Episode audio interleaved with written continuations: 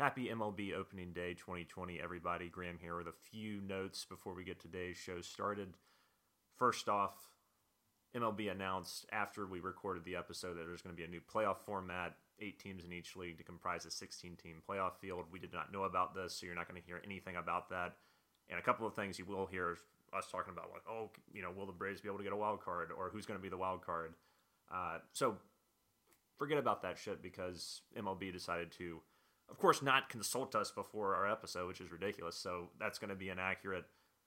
We also are recording outside again due to wanting to be in the same place, but also not wanting to get too close during these COVID times. So you're going to hear a little bit of traffic in this new location we picked out.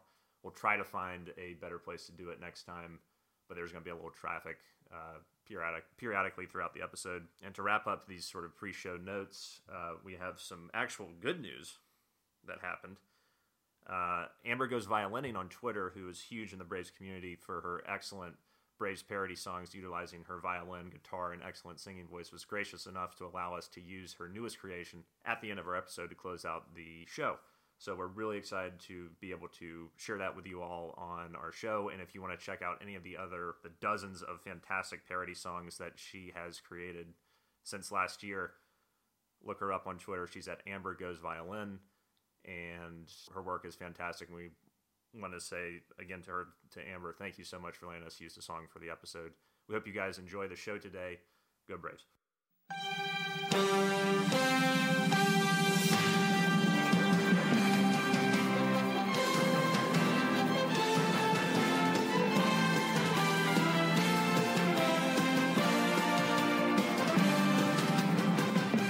What's up, Atlanta sports fans? I'm Graham Waldrop, and alongside me, as always, is Adam Kalal, and we're Atlanta Zone, two Atlanta natives recapping the week that was in Atlanta professional sports, wacky ass hijinks, and analysis. Adam, how's it going, sir?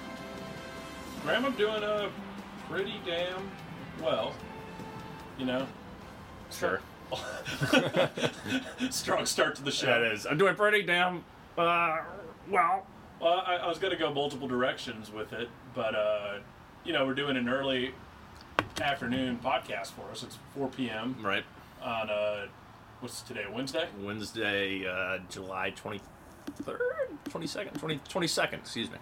And the nice thing about our podcast contracts that we have, you're obligated to have a drinky poo while you uh, do a podcast. Right. So a little little early afternoon uh, beer I'm enjoying right here from um, New Realm Brewing Company. You got to support local during these times, Graham.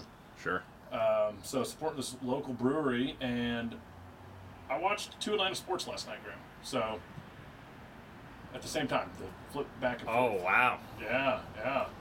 So, How'd that feel going from like no sports to multiple sports on at once that you actually have an interest in?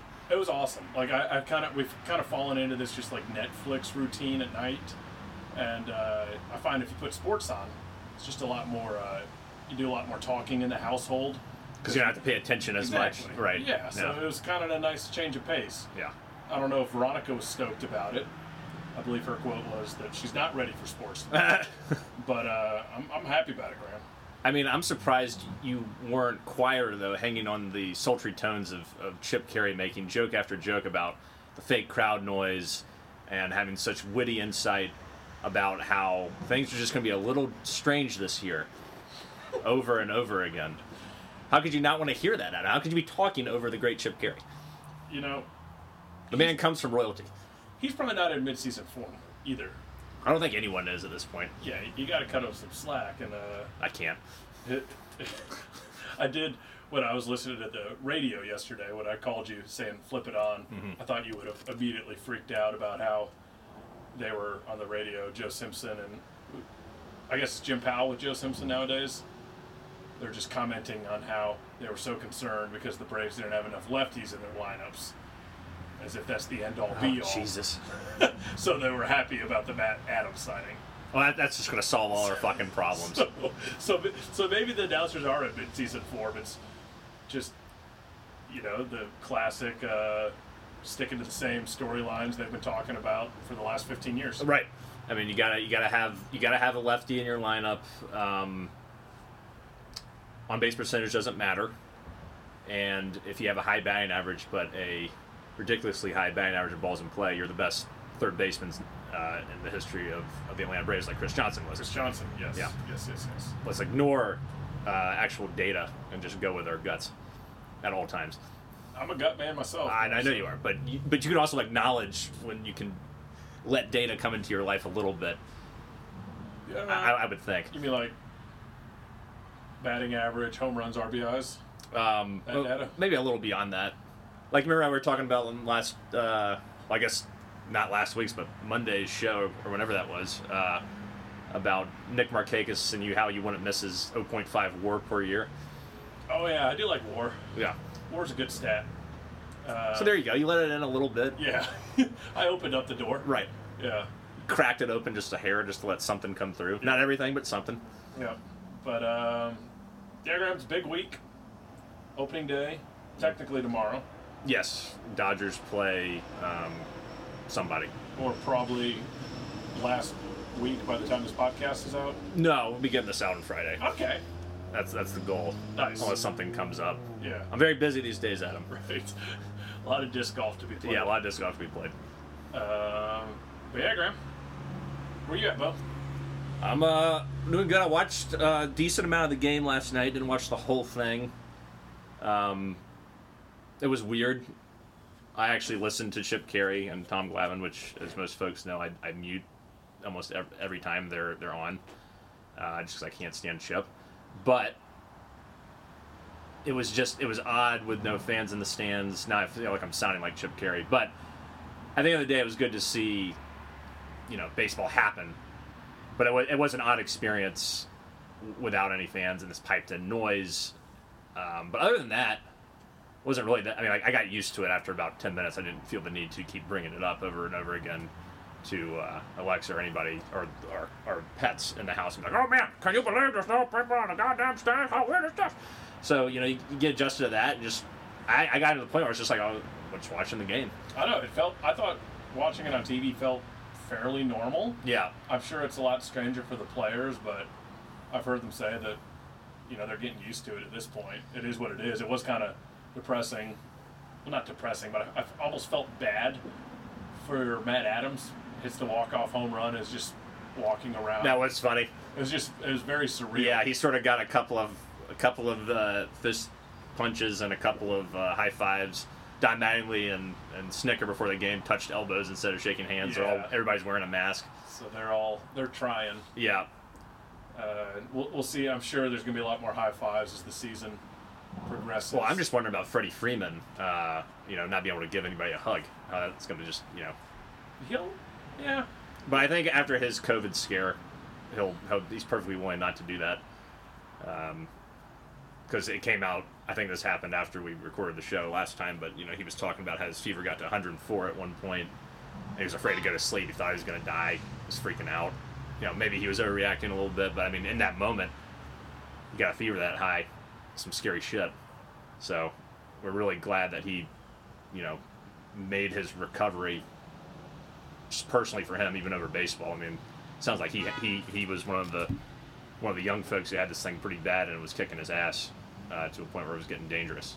But he's back. I can't believe he's back on time to start the season.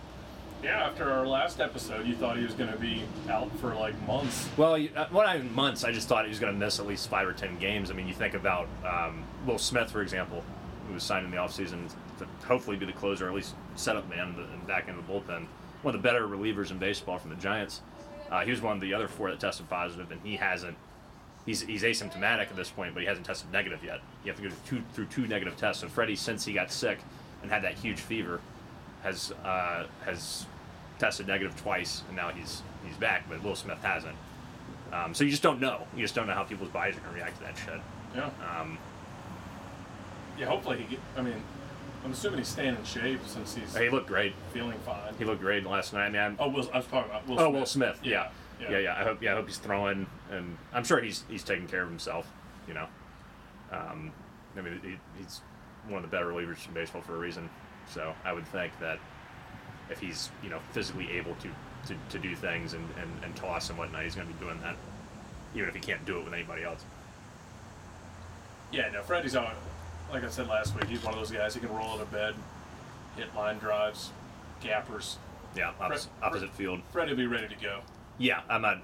Now that he's back, it was really nice when just seeing him. I think the Braves posted on uh, silly social media just Freddie walking out of the clubhouse into the dugout and onto the field. And he just goes, "Oh, this is nice," and then the video just ends. He said, "This is wonderful." Oh, this is wonderful, Which, which sorry. is even more Freddie Yeah, yeah, Yeah, he, he said that he kind of realized, I guess baseball had become more like a job. He had realized, and just like being away from it for this long, he realized how much he loves just playing the game. Yeah, and I think also just being, you know, feeling like, well, Jesus, I don't know. If, uh, who knows what if I'll wake up tomorrow, then just being like, oh man, I can, I can fucking play again. I mean, that's got to be a huge thing where you're, you're not taking anything for granted at this. Not that he was, but even more so now, coming back from that. So. Do you think your boy uh, Nick Markakis, Do you think he has any regrets with his decision now? Because I feel like when he opted out, seemed a little early in the like process for bringing baseball back. Like, I know part of his reasoning was not playing around fans. Yeah, I wonder if he thinks he jumped the gun there at all now, seeing how it's all going down. I mean, he, he's the only person that can say, but I think that um, I don't know. I don't know. I, I think knowing, not that I know Markakis, but you know, being a pretty resolute guy in his opinions, I think he's probably just sticking with it and probably doesn't have a regret. Well, it's going to be tough fine. for him to like watch his team that he could Oh, have yeah. been a part of this year. Oh yeah, I think it's going to suck, but I think the the health issues outweigh him playing, and also, I don't know how how much I'm putting into the fans not being there as, as a reason not to play. Um, I think it's more of the health things. That's just my opinion on, on with him, but what the hell do I know?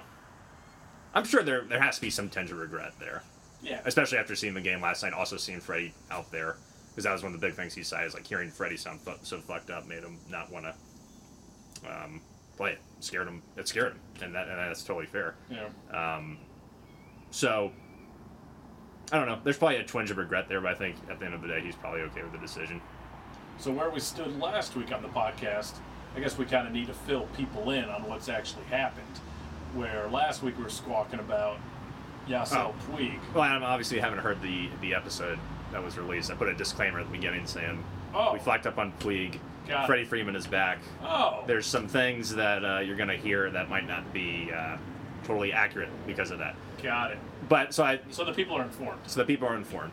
Okay. We had a little Yasiel Puig talk, but we didn't. I, I cut out a good amount of Oh, okay. of, of, it. of it, that. it. Other stuff would be like, well, is it going to be a bad clubhouse process? I don't know. All that bullshit. Oh, so we just wasted our time. Okay. Yeah, so we're good. We can continue. Okay. Where were we? Um, so instead of Yasiel Puig replacing Nick Markakis, Big City's background, That is Matt Adams for the, the uninitiated. which is pretty exciting. If, if for those of you who don't remember, Graham shrugged and scoffed a little bit. Uh, Matt Adams, we traded for him in 2017 after Freddie Freeman broke his wrist after about 30 games in that season, and he came in and hit something like 14 homers in his first 30 games. This was in this was in ridiculous like 2017. Let's keep that in mind. Yeah, It's been a while since then. right. But uh, they loved him in the clubhouse. Obviously, that was enough. That's when Freddie moved to third base to keep his bat in the lineup. And he's been a bear to play against the last few years. That alone, like when he was with the Nationals. I mean, it's not like I mean, He did hit 20 home runs last year. Yeah, the guy's a DH. That's the problem. He's never really had. He's he's not like a compl- he's a very one dimensional player.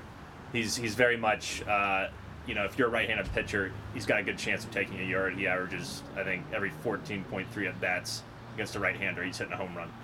So he's got immense power. Which is awesome. Um, you know that's also in, in limited uh, appearances. He's only had 310 at bats last year. I'm not gonna. You- here's the thing: the season is so unprecedented that it's hard to. I don't know. It's hard to have normal analysis about it because, think about it. Also, rosters are going to be 30 people to start the season. Yeah. So, you got your universal DH. You got a whole bunch of other. You know, you only got 60 games. So it's like, I feel like having the normal analysis of a player, uh, like Matt Adams, who you know can get hot for short periods of time, is kind of silly to say, oh, well, I don't know how he's going to perform throughout the whole season, for Christ's sake, because you look at the stats and it doesn't really line up that he's going to be a great contributor. But who knows? Uh, Matt Adams could hit uh, 19 home runs this year in 60 games Sure and, and could be a huge part of the middle of the lineup. He could also be awful. Um, you know, we just don't know what we're going to get. But I think his, his track record is at least established enough to the point where he's going to slaughter. You know, he's going to put he's going to hit some home runs against right-handed pitching, and it, it'll if it nothing else will be a nice depth piece uh, for the Braves this year. I think. I feel like you're underestimating what his role's going to be. Like, I think he's going to be Well, he's slotted in as the DH a majority of the games. Because Ozuna's going to, I mean, Snitker said last night, we signed Ozuna to play left. yeah. So, And he actually had a couple of nice plays in left field Yeah. last night. I, that's why I said last week, everybody is so fixated on that one play when he was with the Cardinals where he jumped, where he leapt onto the fence to catch a ball and it bounced like 20 feet in front of him. He misplayed one ball. Everybody freaks out. He's not a defensive wizard, but he's also not horrendous in the outfield. I, I, I think you're right there. Yeah. So, but Snitker saying that, and then also just insinuating how happy he was to see Matt Adams walk back into the clubhouse. He's gonna be a DH, Bo. You think he's going to be, well, I would say against right handed pitching, he'll, he'll be your DH. I don't think he doesn't really, he doesn't hit left handers well at all. So I don't think he's your full time DH. But the good news is, is that about 90% of the pitchers we're going to face this year, from a starting pitching perspective at least, are right handed. So that plays into his, his favor. The uh, I'm not sure if they're facing the exhibition game that's going on today. I'm not sure if they're facing a lefty or a righty today with the Marlins, but the lineup that they slotted out today, I think is what could be is going to be a very common lineup where we've got Ozuna in left, and one of my favorite lineups: Ozuna in left, Acuna in center, um, my boy Duvall in right, and then Matt Adams DHing. So, what makes you think that if Ender Inciarte is healthy, that Brian Snitker will give up his, his man crush on him and, and bench him? Uh, I just think Ender's bat is just so But Snitker never realizes that. I think he does. Like he had relegated him. He's hitting sixth, for He's Christ's sake. relegated him to be the fourth outfielder like the past two years, but we just needed him as parts because of injuries. But there were times, like last year, he was like opening day. If you look back at the lineup, he was still hitting was, leadoff. That was different. I mean, I know uh, uh, Snitker has said, "I'm a dumbass." I'm paraphrasing here, but he did literally say that he was. Uh, I think he did say he was a dumbass, but uh, basically that he was wrong for ever trying to move Acuna to four. So Acuna's going to be your leadoff guy no matter what. Ozzy's going to be your second guy, I think, no matter what. I just don't like Ender's bat anymore uh, at this point in his career. He doesn't walk. He's not very fast. The only thing he's good for is defense, to me.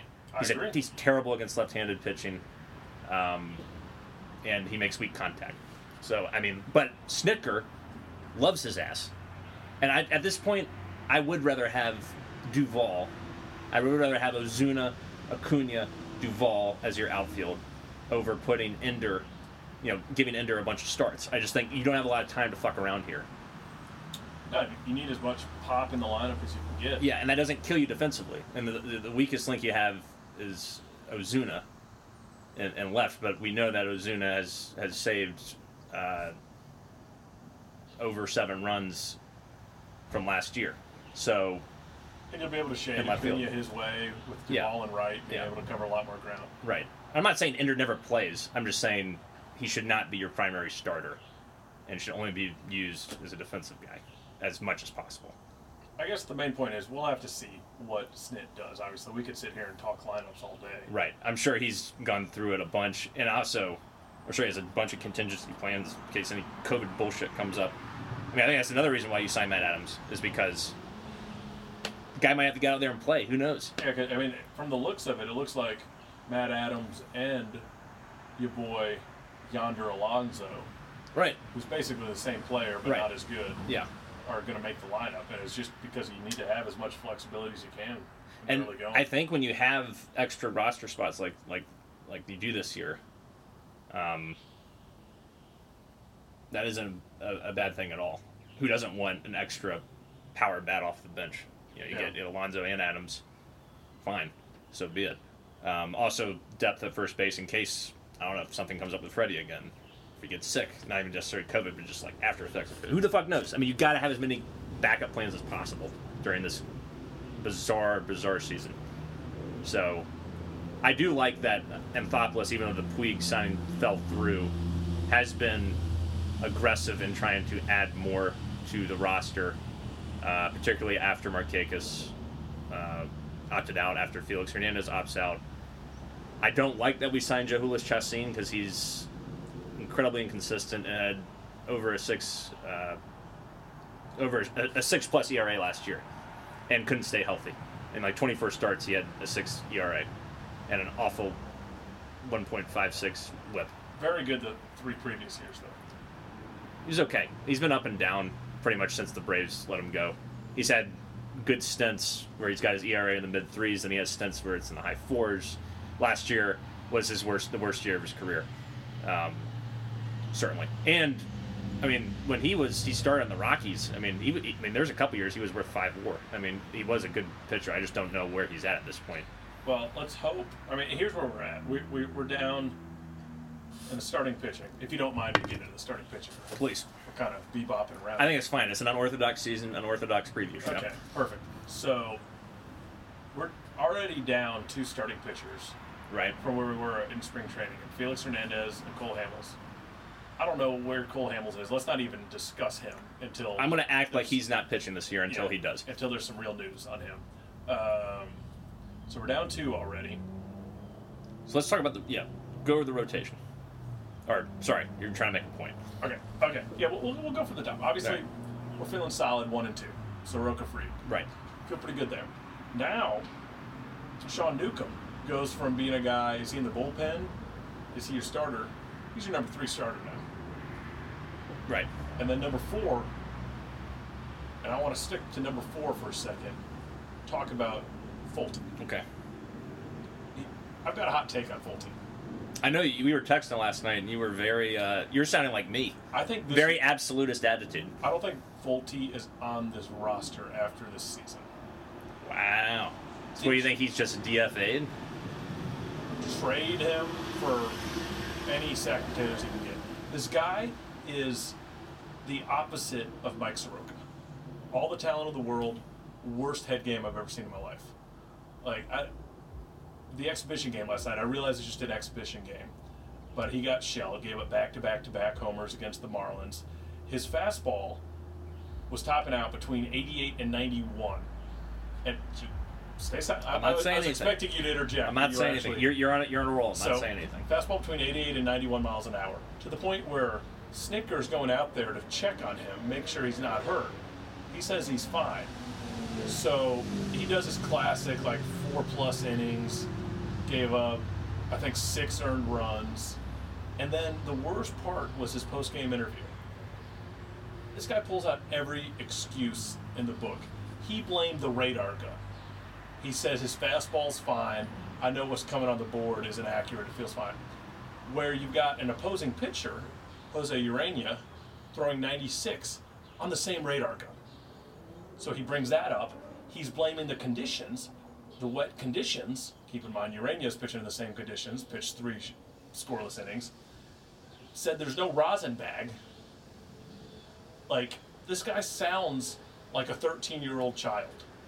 And then once I like I told Graham I saw him there was a comebacker to him that bounced off of his glove and uh, ended up being like an infield hit and his body language that same faulty body language that we're all used to seeing like the guy has zero mental toughness and one inning looks like the best pitcher in the league the next inning looks like Paul Maholm so As, that might even be uh, discrediting Paul Maholm. Yeah, Paul Maholm was a solid, like, yeah, I don't even know, some, some big prospect. Uh, Lucas Sims. There you go. I, I wanted to compare him actually, like, with the 98 to 90, 88 to 91. It's like, is this Matt Wisler we're looking at again? Is this Oh, Matt 2016? Wisler. Oh man. We're watching Matt Wisler out Yeah, there. yeah, yeah. This guy is the Pity Martinez of baseball right now. Like, all the talent in the world, just can't get his head on straight. And at this point, I mean, he debuted in, like, I think 2014. Like, he's been an all star. And this could be the biggest overreaction in the world. But he also threw the worst inning for us in the history of our franchise, and I just don't think he'd come back from that. Um, so, needless to say, Folty's a massive question mark for me, and that's why you got to bring in a guy like Chacin that might need to throw innings for us. Okay, Because so at five we got Kyle Wright, which is also a question mark, right. but we'll see. So I agree with some of your points. I think um, his his reaction, I agree, was was particularly uh, petulant last night when he was interviewed about his post game performance. Everything you said, I, I, I agree with there. Like, it, it would be, you know, he did say he was just working on things, which I get, but it would be nice not to blame all these things. And also the rosin bag thing.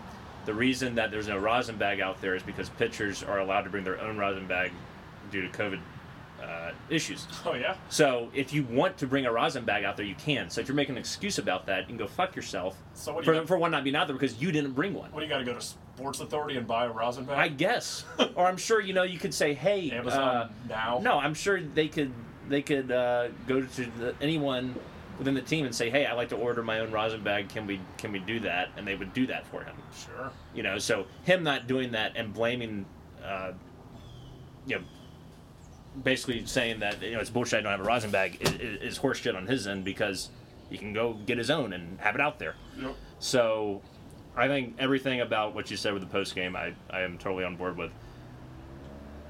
Folty's performance, as we know, has been wildly inconsistent through his career. He can look excellent, he can look like shit. Second half of last year, even though he did have that awful game in Game Five against the Cardinals, I mean, but Game Two he was lights out. He pitched his ass off, and also the, and that second half of that year, after he had his mental breakdown and got sent down the minor leagues, he was probably our best pitcher down the stretch. So I think there's still enough there that we don't give up on Folty, or we say he's a loser head case, which I don't know. I just don't want to give up on him because I know what he can do, and he did it as recently as last postseason. Although we saw the Jekyll and Hyde a little bit last postseason, but if you look at the, the sample size of the second half of last year, which was you know two three months, he was excellent. He was outstanding.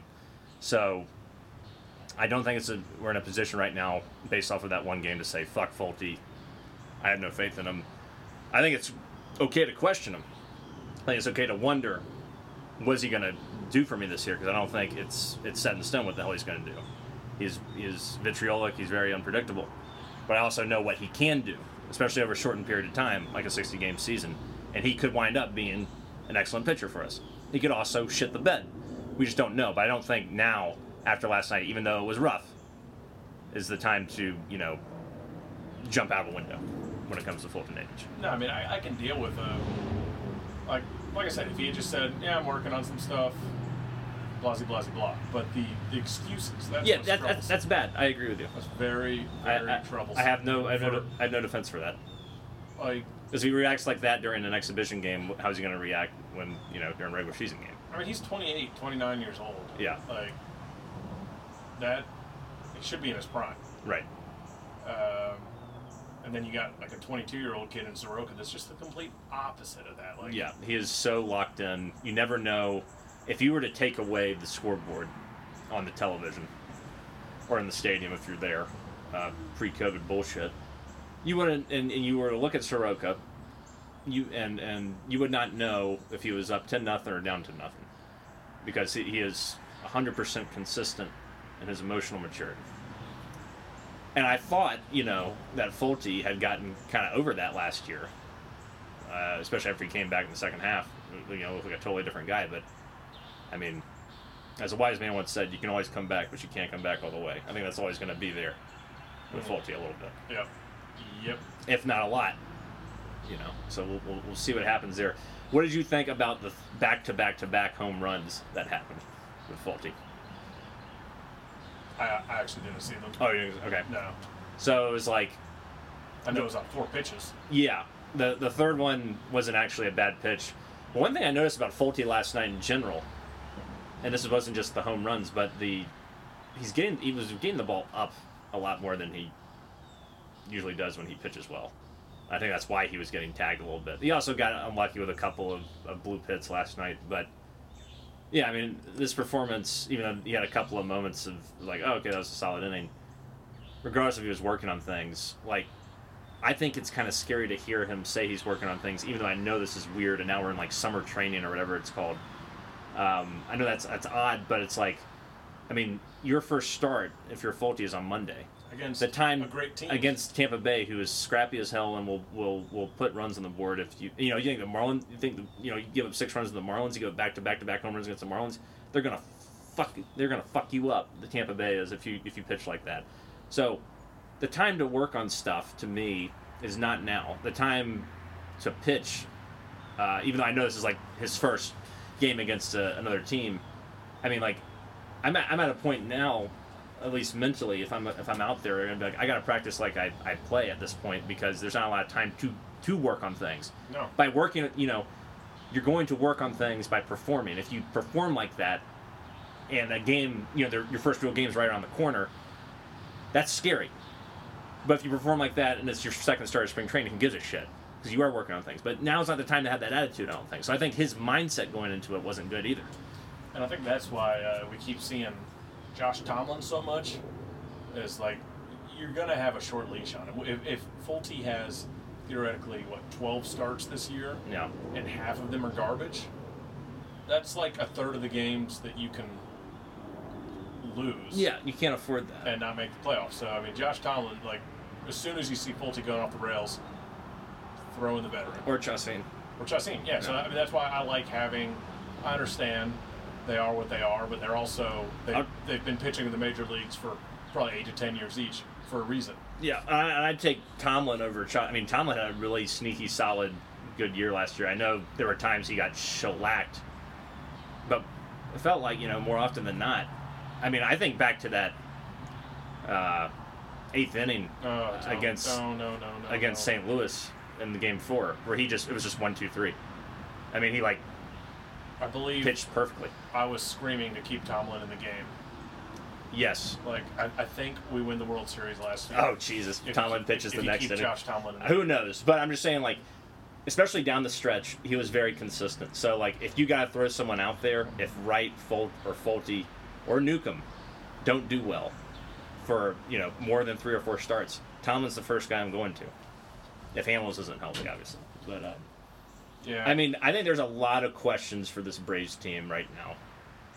Um, and I know last week I was I was more concerned about the pitching staff, or excuse me, the offense than I was the pitching staff. But I think at least with the offense, you know, your top three guys are as solid as they come, excellent players. After that, it's a bit of you know we do have a bit of uh, of mystery there. Uh, you know, Zuna hopefully will be solid, but at, you know, it's really after Zuna where it starts to get murky. Is d'Arnaud the guy from the second half of last year who hit 16 home runs, or is he the bum who was hitting like 220 in the first half of, of, of uh, 2019? Who is Dansby?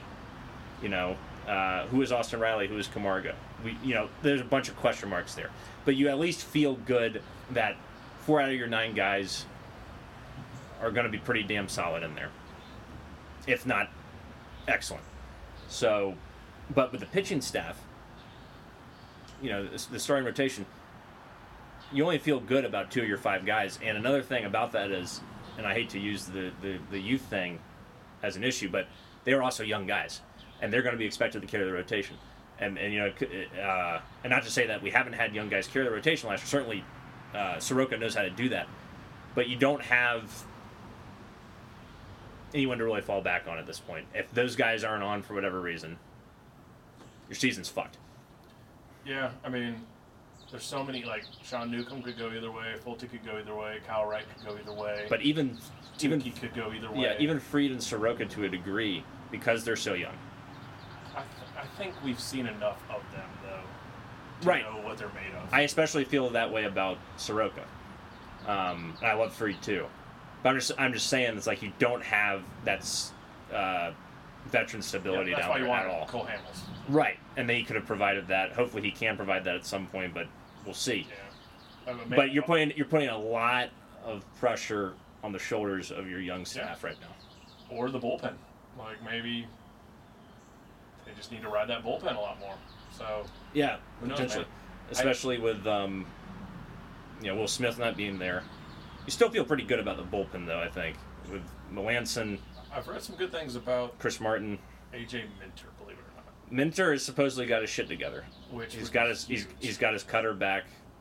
Um, he's also a left-handed pitcher, which we didn't have a ton of last year in the, in the bullpen. Um, which would be nice to have a, a shutdown guy. So if he can get his shit back and flash anything of when he was, I wouldn't say dominant in 2018, but good, you know, he, I don't think if he did appear in a game last year, I do not remember.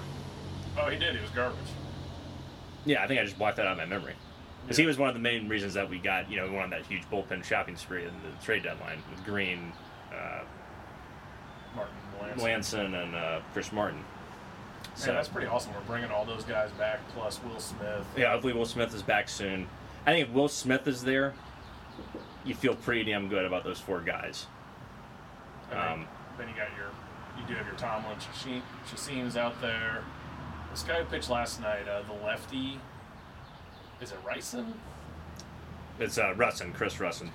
Yeah, I mean he, he's he looked really good. Big lefty, throws 95 to 98, and he was a number one overall pick for the Rockies back in like 2015. Well, we know how good they are at developing their uh, young pitching. He got the yips. Oh, that's what I'm saying. It's just like I don't blame him entirely Yeah. because they've never been known to. One, they had the ballpark working against them, and two, they haven't really developed a ton of great, great pitchers out of there. So he's kind of he's a big comeback story guy. So I, I just it's guys like him, Tucker Davidson, uh, rookies looked really good out of the bullpen as well. So it's like I feel like even the back end of the bullpen has all these arms with really great potential versus in years past where we're relying on the corpse of Eric O'Flaherty and Peter Moylan. Or- Right. Yeah. Heroes of a bygone or, era. Or Chad Sobotka. I don't. I don't think Chad Sobotka makes the opening day roster, but it's like the bullpen is. You feel good out there, Yeah, I think which in a season like this could be huge. Yeah, I think you got to have a good bullpen this year, particularly with the staff where you, you don't know what you're going to get. I think it's a good mix of, of, of veterans. I think the guys you're going to rely on more are going to be the veterans. And I think, you know, one of those guys that you're talking about, Russ and Davidson, one of those guys could. I don't know much about them, to be honest. But in a season as odd as this, who the hell knows? Maybe they step up and they're fucking heroes. Yeah. You never know. Yeah. Um, So we, we just need to hope that four out of those five starters hit, and then maybe you can fill in the fifth with a Tracine, a Tomlin, a Touki. We'll see. Yeah, I don't. I don't view this right now. I'm not overly confident about going um, to the playoffs right now, and it's not because of. It's not just the personnel; it's just the oddity of the season. I think there's going to be some fluke playoff teams going in here. I, mean, I could easily see the Mets. I think the Mets, Nationals, Phillies, or the Braves could, could represent the NL East. Yeah, that's, that's, I mean, that's the tough part about the NL East is we're going to bang up on each other. Like all the time. Yeah, and so it, it will be tough to get a wild card. Yeah. Um, you're entitled to your opinion. A, a lot. I mean, a lot of the so-called experts do have the Braves going far. Yeah, and I think that's fair. I mean, I think there's a lot to like about the. I mean, you got Acuna, Freddie Freeman, Soroka, Fried, Albies, um, and then you got your bullpen, and you got to feel pretty good about that. It's just like there are a lot of question marks I have about about the lineup. Like I said, you know, who are all these guys that are in the bottom half of the lineup after Ozuna? I have no fucking idea what they're going to do. The only guys I feel confident about really are the top three, and to uh, Ozuna to a lesser extent. I just don't know. I just have no freaking idea. Yeah. So, because there's so many question marks, it's hard for me to get, you know, and you know, to, to stand up and say, "Oh man." Um, and it's not just them; it's also just the the hangover of the last 20 years of Braves baseball, where you can't win a playoff series. You know, you've gone to the postseason. Let's count it off. You've gone to the postseason nine times since 2001, and you can't you can't get past the divisions division series or the wild card if you go to the wild card. I mean, it's just like that will linger over my head until it's until that that, that streak is broken, and I cannot, absolutely cannot, have any confidence that we're going to we're, that we're going to get past it until we do. You have to. It's it's very much. I am Missouri right now. I am the show me state. Show me that you can do it. I will believe in you if you show me because I believe so many times and been crushed beyond what I can count. Uh, to the point where I, I, I can't I can't hope. I am there. I am loyal, but I cannot hope anymore. I'm beyond I'm beyond a hopeful person when it comes to the Braves' performance in the postseason. I'm so happy to see you being depressed and apathetic about sports again. As opposed to real life. Yes. it's Well, the best part is now we got best of both worlds. I can be, I can be that way about real life, and I can also be that way about the Braves again, which will make my real life better. there you go. Yeah. Yeah. So I have somewhere else to channel that negative energy. Yeah, I could uh, I could counteract you on your last statement, but I'm just going to let you have that one just because it, it felt great to great to hear, Graham. It's a classic uh, Graham rant about the failures of Atlanta sports. Exactly. Yeah, inability to see all the positive things we have going for us potentially, and focusing on the negatives. That's the Graham Waldrop I know. Yep. Well, when you're conditioned and beaten down for 30 years as a sports fan, that's sort of uh, you are what you eat, I guess. Yeah. So, do you want to do a um, prediction for wins? Yeah, let's do it because it's so weird. Because we haven't done that, I think, since our first show where we predicted wins. Because it was always just like, well, what do you think we're going to wind up? Now I think we can do we can do all the above. Um, we can do It's a lot easier math when there's only 60 games yeah, too. right. So, please.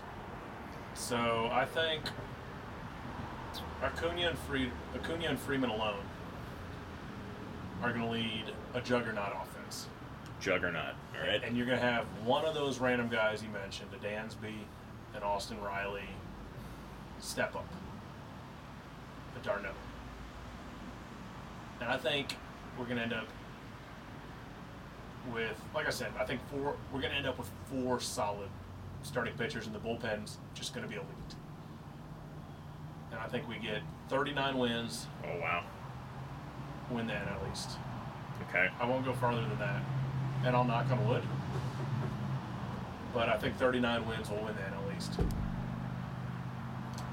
I have a notch under there. I think we'll be marred by some inconsistency. And uh, I think we'll be like in the 33 to 35 win range. That's sort of my ceiling. And we'll potentially be in the running for a wild card spot. Because I think with the, the good news about our division is how pretty evenly matched it is um, between Philly, Nationals, us. I would put the Mets below those three teams. But the good news is, that we've beaten up on each other so much, and the AL East is tough, that, you know, you won't have a clear one runaway team, I don't think. Whereas, you know, something a division like the NL West, you know, it's Dodgers all day. Like, they're gonna kill everybody. Think Rockies suck, the Giants suck, Padres pretty Padres much suck. okay. They're, they're, you know, they're probably not gonna do anything. They're not a threat. Diamondbacks will probably suck again too. Oh, they got Uh, Bumgarner. yeah, they got a corpse of Bumgarner. Great. Um, but you know what I'm saying? It's just like if you compare the NL West to the NL East, or the AL West, for example, where the Astros are just going to fucking dominate. You know, you could look at a potentially an, an Astros team that wins 46, 47 games, whereas the NL East winner is probably going to win 10 less than that because of how evenly matched the division is. Sure. So the, what I'm trying to get at is that even if you don't win the division, you have a good chance for a wild card if you stay competitive because there's going to be a lot of teams that get buried fast who will not win the division. So I think that the wild card will definitely, at least one wild card will come out of the NL East because of how evenly matched up the division is. Well, I have the opposite take there, and logic for beating yourselves up that you're not going to have. You're going to get too many losses to have a wild card team come out of the East. But because it's even, I don't think a, a, a, a team's going to run away with it. I think it's every. I think those three teams will probably be within But four you, or five you games. can of have like other. a Padres team that loses to the Dodgers, but it's good enough to beat up on the other shitty teams in the AL West. It's possible. I mean, every How many wild cards we got this year? Is it? I think it's just two again. It's, it's the old, Yeah, yeah. same format. Yeah. Uh, So I mean, yeah, it could go that way as well. But I, I feel I feel good about the possibility of. Um, that's a good point actually with Padres. You know, who are probably better than those other three teams in the NL West. They could go around. Who the hell knows? It, it's almost ridiculous to try and make any predictions. But my my my my ceiling is a wild card spot and a devastating loss in the wild card game um, via some unpredictable bullshit like the ten nothing uh, thing that happened last year, or just Brooks Conrad, or or, or some, something in of Bringing that. back Brooks Conrad. Well, no, no, no. I'm just saying something of that ilk of like Oh. giving up ten runs, Brooks Conrad missing that ball through his legs, Chipper Jones overshooting Dan Uggla on that double play in the wild card game in 2012. Um, the list goes on. I could sit here all day and talk about this Yeah, shit. no, please don't. Livan, Hern- uh, Livan Hernandez getting a, a call 25 feet outside on the outside corner in the NLCS 97. Um, yeah, so I'm, you know, that, that- that's that's where I'm at right now. I think wild card's the ceiling and a brutal loss in the wild card game um, that destroys a brilliant Mike Soroka performance somehow. Well, that's a bummer, but You could you could see it happen. I'd expect. Yeah, expect nothing less. Yeah. I got nothing else really on the Braves, Adam. Could do some over unders or something, but you know that'd probably be arbitrary and stupid. I don't know why, Grant, but I agree with you. yeah, It'd be a terrible segment. yeah, especially with like no preparation on it. Yeah. um, yeah, I think that pretty much covered everything I wanted to. First game, four o'clock. We're still doing our backyard tailgate. No, Got some uh, great hot dog buns thanks to intern Jared that he brought me from uh, Maine. Little known fact, they got the best hot dog buns, the state of Maine. Uh, snuck them down here as contraband, so shout out to intern Jared. it's your intern again. I can never keep track of it. I think he's our Oh, okay. yeah, he's our lifelong intern. Yeah, that's fair. He's been the best we've had. Even if we fire him, he's still Yeah. he's still hired at the end of the day. he's got some good hot takes every now and then. No. Uh, but yeah, that's it for the Braves. Should we do our, you know, Begrudging United talk. I think we can keep it to less than two minutes.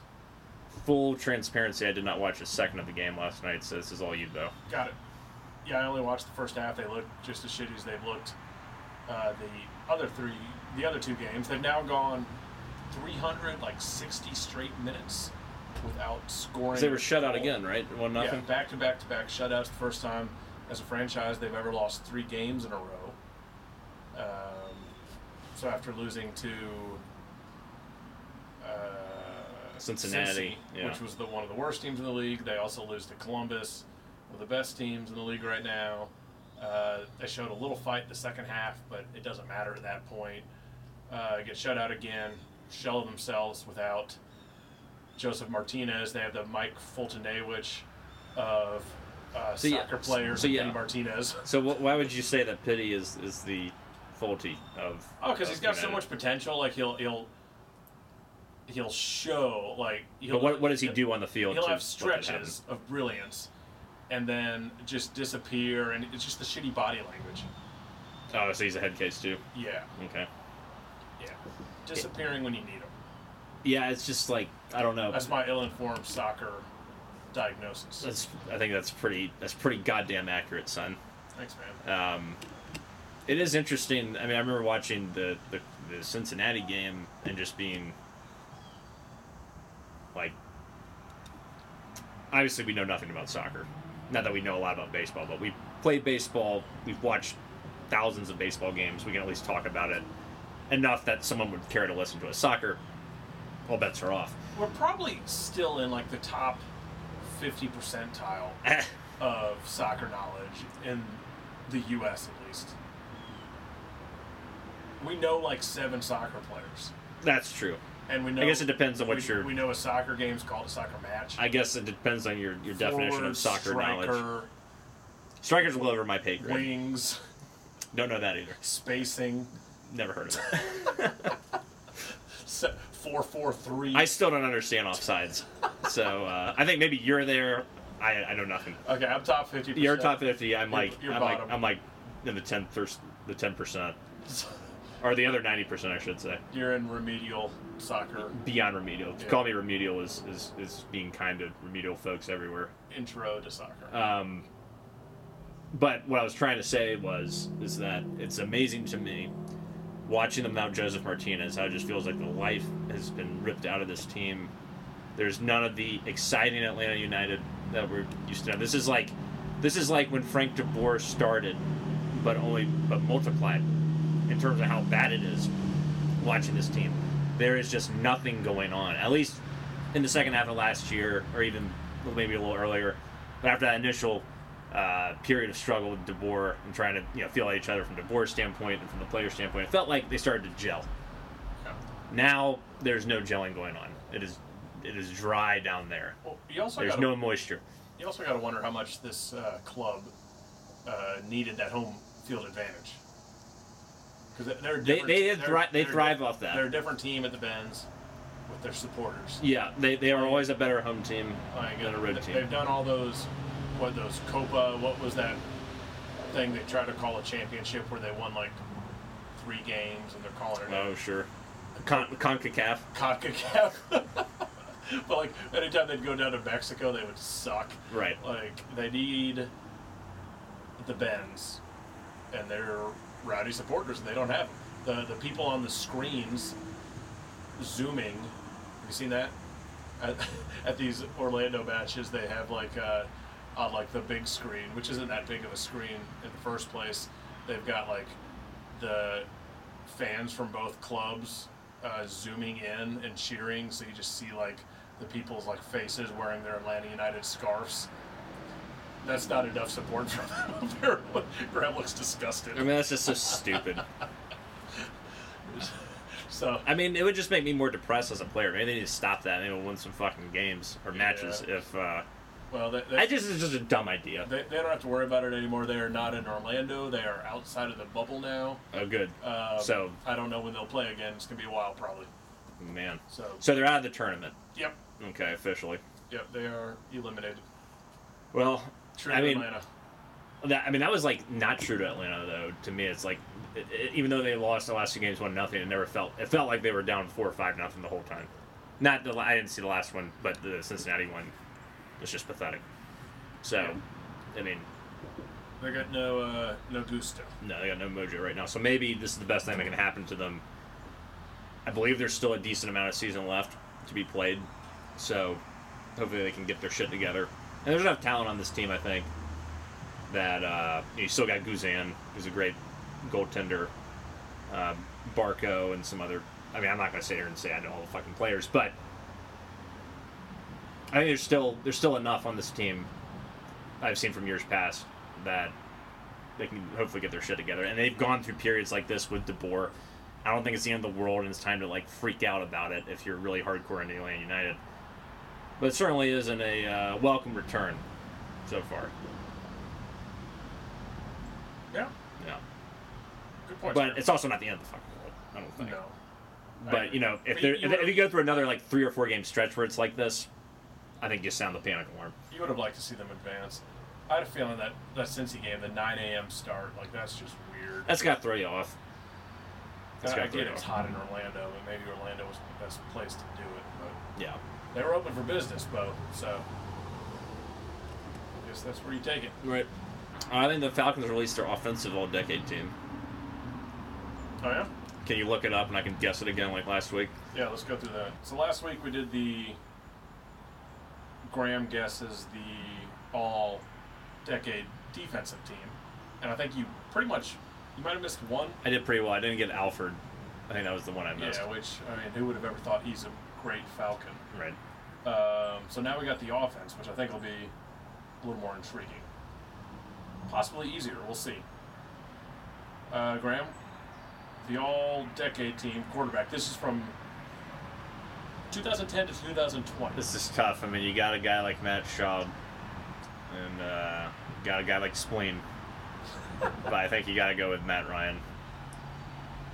No, uh, Kurt Benkert or whatever his name is. Well, I mean, I know everyone said he was the best quarterback ever before he broke his toe last year, but you know, he didn't even play in a regular season was, game. D- was DJ Shockley? That's way back. I'm, that was that was the last decade. yeah. I mean, the la- like not this decade, but the, the last. That was like 2009 or something. Okay, so who, did- who did you say, Graham? I said Matt Ryan. Yes, that's correct. Okay, great. Uh, running back. Gotta be Devonta.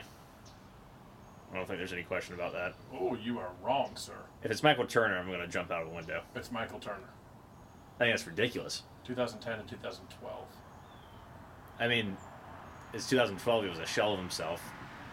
2011, he was still okay. 2010, he was still good. Finished third in rushing yards in both 2010 and 2011 seasons. Yeah, he was still really good those years. But I think Devonta was like as good, if not better, and a better receiving back than Turner was when For how many years though?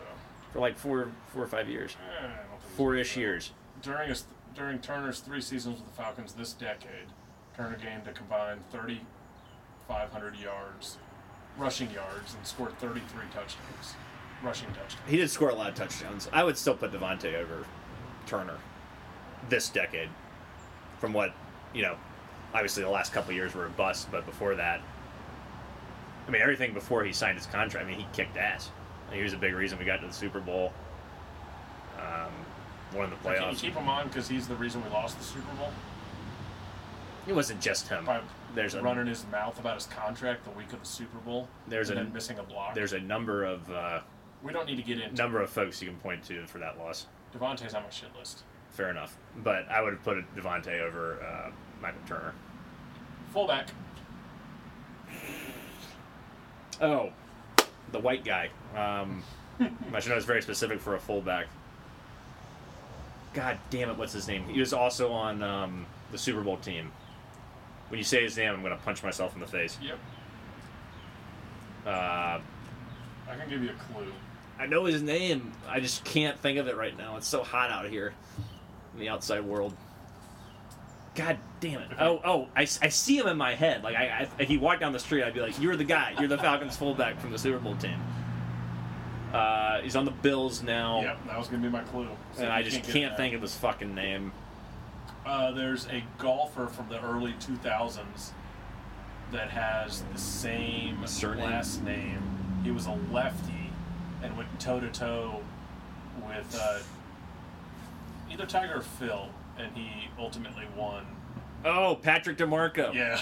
you remember Chris DiMarco? The golfer? No, that didn't help me at all. Oh, I think I just I think I was just thinking about it Got more. it. Yeah, Patrick DiMarco is Yeah. going to be your fullback pick. Yeah, Chris DiMarco was a lefty golfer from the early 2000s. Went to University of Florida. It just gave me more time to think about it. Got it. And for some reason, I was like, "Oh, Patrick DiMarco." Glad we got that out there. I knew it Uh, was some weird thing like a Mick or a D or something like DiMarco, Mick Elroy, some some bullshit like that. Oh, was Ovie Mughelli this decade? He, I think for one, Probably year, early. I think for one year. Yeah. But he was a great fullback for sure. Yeah. Uh, all right. Two wide receivers. This should be pretty easy. Uh, Roddy and Julio, Yep. Very good. Moving on. Uh, tight end. This has got to be Tony. Tony. Yeah, 2010 to 2013. yeah. And he started in 2009. He kicked ass the whole time he was here, pretty much. Yep. Pro Bowler in each of his four seasons with the Falcons. Yeah. 29 touchdowns. Yeah, he's a monster. Uh, center. Uh, gotta be Mack. Yep. All right. This is where it gets weird. Yeah, with the offensive line. Two guards. Um, definitely Chris Truster. I'm just kidding. Um, God, I don't even. I don't know. We haven't had great guard play. So please tell me. Andy Levitre Hey, solid. and Justin Blalock. Oh, Blalock. Yeah, yeah, yeah. Okay. Yeah, he was solid, man. Yeah, Blalock was, I think, above average. He's, he's very good. Ta- two tackles. Jake Matthews. Yep.